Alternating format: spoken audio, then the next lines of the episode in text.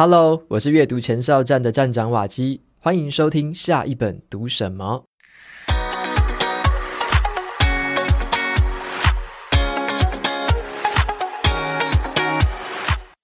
如果我只能用一句话来描述我今天要介绍的这本书，我会说这本书是我读过最好的简报书。那我读完这本书之后啊，我就直接把其他的旧简报书装箱，准备卖二手了。我身边呢，只要留这一本就够了。如果你正想要学习怎么做职场还有商务简报，想要提升自己的职场沟通能力，千万不要错过这本好书。这本书的书名叫做《细骨流万用叙事简报法则》。那这本书的作者呢，是两位细骨的简报专家，他们创立了一间名字就叫做“简报公司”的简报培训公司哦。他们到这个世界各地的财新五百大企业举办工作坊，去指导专业人士说出他们视觉化的故事，而且呢，提升他们的简报跟商业叙事的技巧。他们的培训成果非常的好，而且这本书呢也受到各大公司的这个高阶主管的赞赏，像是脸书、微软、苹果、万豪集团都是他们服务过的客户。这两位作者也发现啊，不论你是要向主管提出建议，向团队提出状态更新，向合作伙伴寻求协助，或者是向刁钻的客户回答问题，一旦我们掌握了商业叙事的架构，就可以让我们的表达内容更清晰，让故事更有人情味，别人也会更愿意听，也更能够听懂我们在说什么。他们在这个业界呢进行了大量培训之后，还发现了一个不变的真理。他们说，在丰富的说故事生态系统中如鱼得水的那些人，他们的职涯晋升速度很快。而且呢，一个建立说故事文化的企业，在市场上会是真正的赢家，因为懂得用这种方法说故事的人，还有企业，他们传达出来的讯息就会更一致，他们的团队合作能力会更好。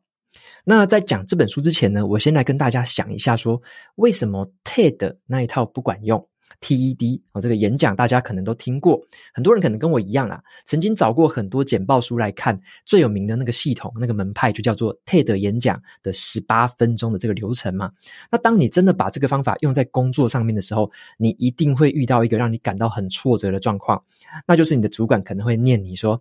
诶，你到底是来做工作简报的，还是你是来做公司演讲的啊？”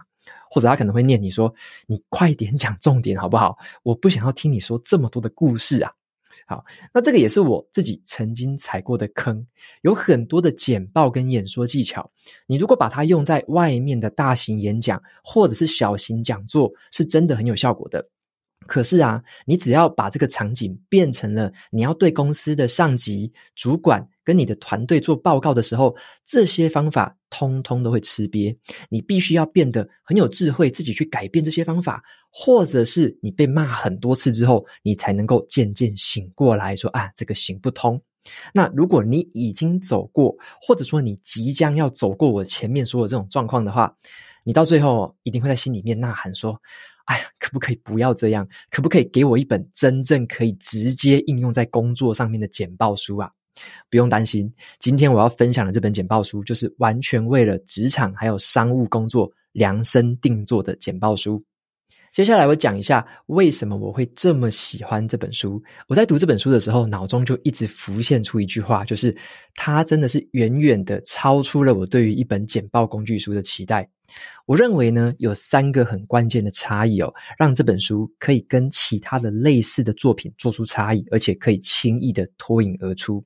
我觉得第一个就是这本书有一个很聪明的排版，还有全彩的配色。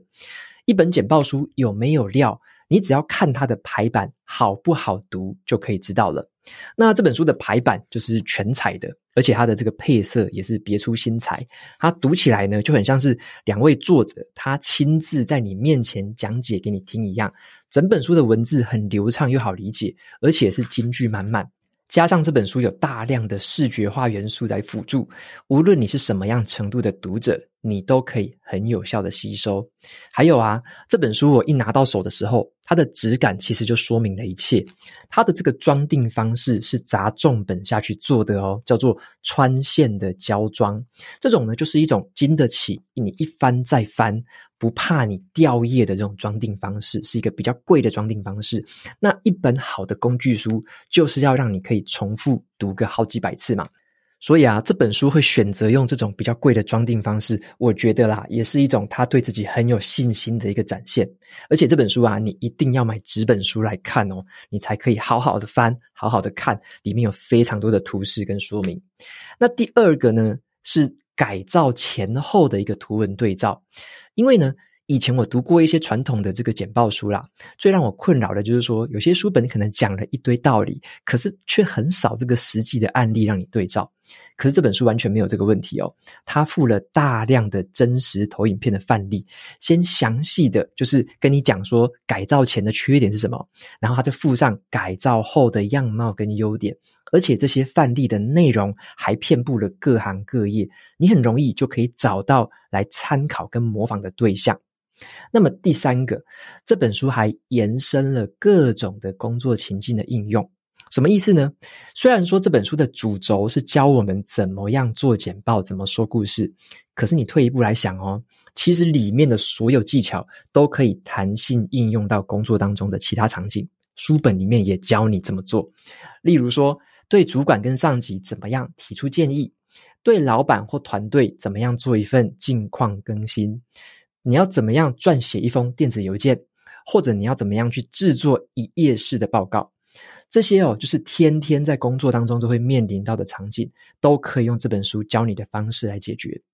那书本里面呢，对每一种情境就是详细的举例跟教学啊。那该怎么样将这个简报的技巧可以弹性的调整成各种不同的格式和顺序，彻底发挥这个商业叙事说故事的力量？那如果啊，你对我刚刚提到的这些情境，你感到一个很迫切的需求，你想要去解决它的话，那么啊，你真的只要读这本书，就可以抵过好几本其他的普通书。那接下来呢，我再简单的介绍一下这本书里面提倡的商业叙事简报架构，来让你认识一下。这个商业叙事的架构就是四大路标。这四大路标呢，是一种叙事的方法，可以让人家感觉到很有熟悉感，很有人情味，而且听起来心满意足，最后引发人们的感受。如果一个想法要让我们有感觉的话，我们才会把这个想法记住。所以呢，接下来我们先分享第一个路标，叫做背景。每一个精彩的故事都会需要背景，任何一个好故事呢，都会有一个开场的脉络，像是啊，在一个风雨交加的夜晚，然后呢，这个故事才会开始。这个背景呢，就是要让我们去建立一个关键的关注点，然后呢，在我们设定这个故事概念的时候，要画出一个很明确的界限，方便你的听众们可以共同的去关注这个背景。再来呢，我们要有第二个路标，叫做人物。每一个精彩的故事都会有人物，像是大家都知道的蜘蛛人、灰姑娘、小熊维尼之类的这些人物呢，就是我们专心去听故事的原因嘛。因为我们对这个人物面临的遭遇有一种感同身受的这种熟悉感。那么在商业叙事里面，我们也可以给人物一个姓名，像是你可以说，诶，这个人叫做瓦基。那你也可以给一个没有姓名的通称，例如说，诶，这群人叫做台湾的上班族，或者是呢，你用你自己本人的姓名也是可以的。无论你选择用哪一种人物，目的都是为了展现这个人物如何受到这个故事背景的影响。这边就举个例子来说好了。像是一个睡眠顾问呢、啊，他可能要向一家企业去提案他自己的睡眠课程，他的简报背景跟人物就可以结合起来这么说。他可以这样讲：我们在白天的时候永远处于开机的状态，那很多的上班族在晚上找不到关机的开关，有两成的人呢，每天都睡不到六个小时。诶，这个时候整个故事的脉络就跑出来了，里面还有一点点的数据，里面还有一点点的人物。那么第三个路标就叫做冲突。每一个精彩的故事一定都要有冲突，因为呢，没有冲突的故事就没有人会想听啊。因为呢，你会发现哦，你在职场上面看到有很多无聊的简报，就是因为太过平铺直叙了，缺乏冲突，所以你听完之后，你可能会冒出很多问号，你就问说，嗯。所以呢，哦，听完之后没有什么感觉啊。因此呢，这个冲突很重要。冲突可以是我们过去可能做得很糟糕的地方，或者是我们现在遭遇到的阻碍，或者是我们未来即将遇到的挑战。无论这个是大冲突或者是小冲突，你都必须呢让听你讲故事的人感到一点点的紧张，给他们一个继续专心听你这场简报的一个理由。就像是刚刚我们在讲这个睡眠课程的提案，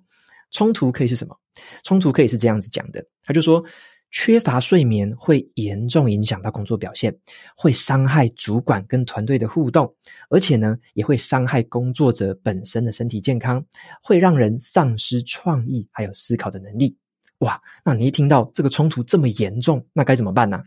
这个时候呢，接着就来中间的神来一笔，就是大创意。好，每一个好的故事都需要有一个大创意。这个就是说呢，你无论如何都想要让听众可以记得的一件事情，就是大创意。当你已经建立好这整个故事的背景，提出了令人不安的冲突之后，你的听众就会很关心你的故事。这个时候呢，你就要提出这个大创意，来帮助你的听众摆脱那种不安的感觉。而且这个大创意必须要激励人心。很深刻，而且要有办法被执行。就像是呢，刚刚我们说的睡眠课程的这个提案，大创意就是这一句话，它就是这样说的：我们需要休息跟充电，才能够维持工作的高绩效。我们要先关机，才能够充电。所以呢，听众听到这边的时候，就会恍然大悟，他心里面就会想说：哇，这样听起来很棒诶。那么要如何关机才好呢？好，这个时候就是最后第四个路标，结局要出现了。每个精彩的故事都要有结局，那么结局就可以带你的听众安然的度过这个冲突，迈向更美好的未来。像是对于一个销售人员来说，结局呢就是指出这个产品的功能跟好处；那么对于顾问来说，结局就是指出一个解决问题的直接步骤；对于产品经理来说，结局就是指出。可以促进这个产品成长跟改善的方法，那像是刚刚在提到的这个睡眠课程的提案哦，结局就可以是这样子。这个顾问可能就会说，我们会提供一堂运用了现代睡眠科学的课程，先帮你认识自己的睡眠弱点，然后呢，提供给你一个量身定做的个人改善体验，最后再让你参加团体或者是一对一的辅导。好，这本书教学的这个商业叙事结构呢，你会发现，它除了可以用在平常的工作简报之外，作者还会教我们怎么样去弹性的调整，去应用在其他的情境，像是向主管提出建议、提供近况的更新、撰写电子邮件、提出一页式的报告。我自己啊，在看这本书里面每一种情境范例的时候，我都是点头如捣蒜，就是很同意啊！真的是多么希望自己可以早一点就读到这本书哦。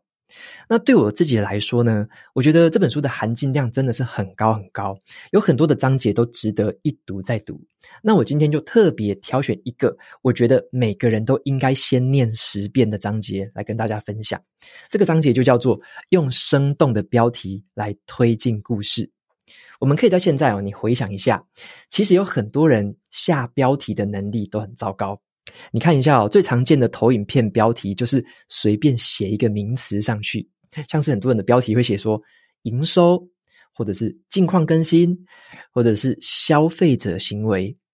这些标题写在这个投影片上面。有写跟没写是一样的，写这个标题就好像是在对听众说：“诶，这一页的主题我已经写好了，那你想要看什么东西，你自己去投影片里面找吧。”这种标题哦，其实就是很随便又不负责任的。那投影片的标题到底要怎么写比较好？我们要先知道一下标题的功用到底是什么。写标题呢，其实就是为了三件事情：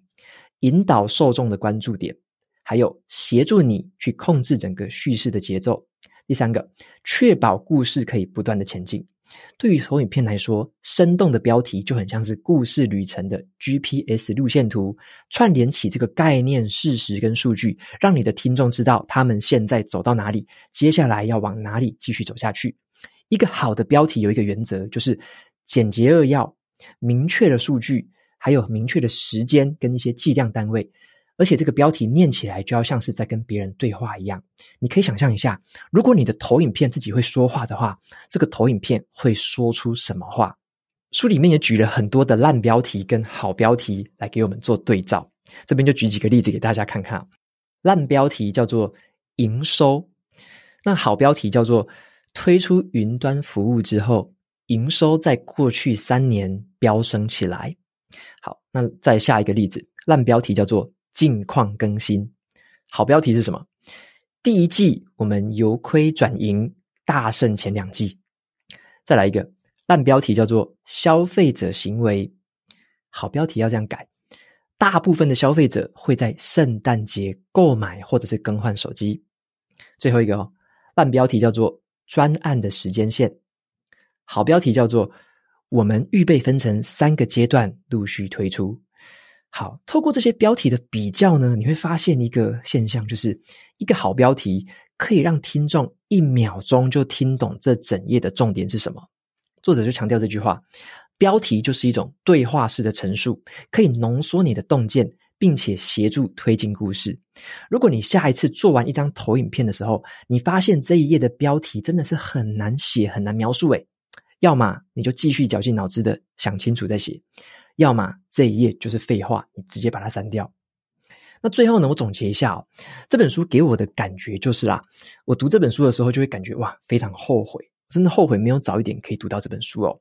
因为我觉得真的是每一个在职场上工作的人，真的都应该拥有一本这本书哦，避免做出什么垃圾简报啊，或者说避免写出那些不知所云的电子邮件啊。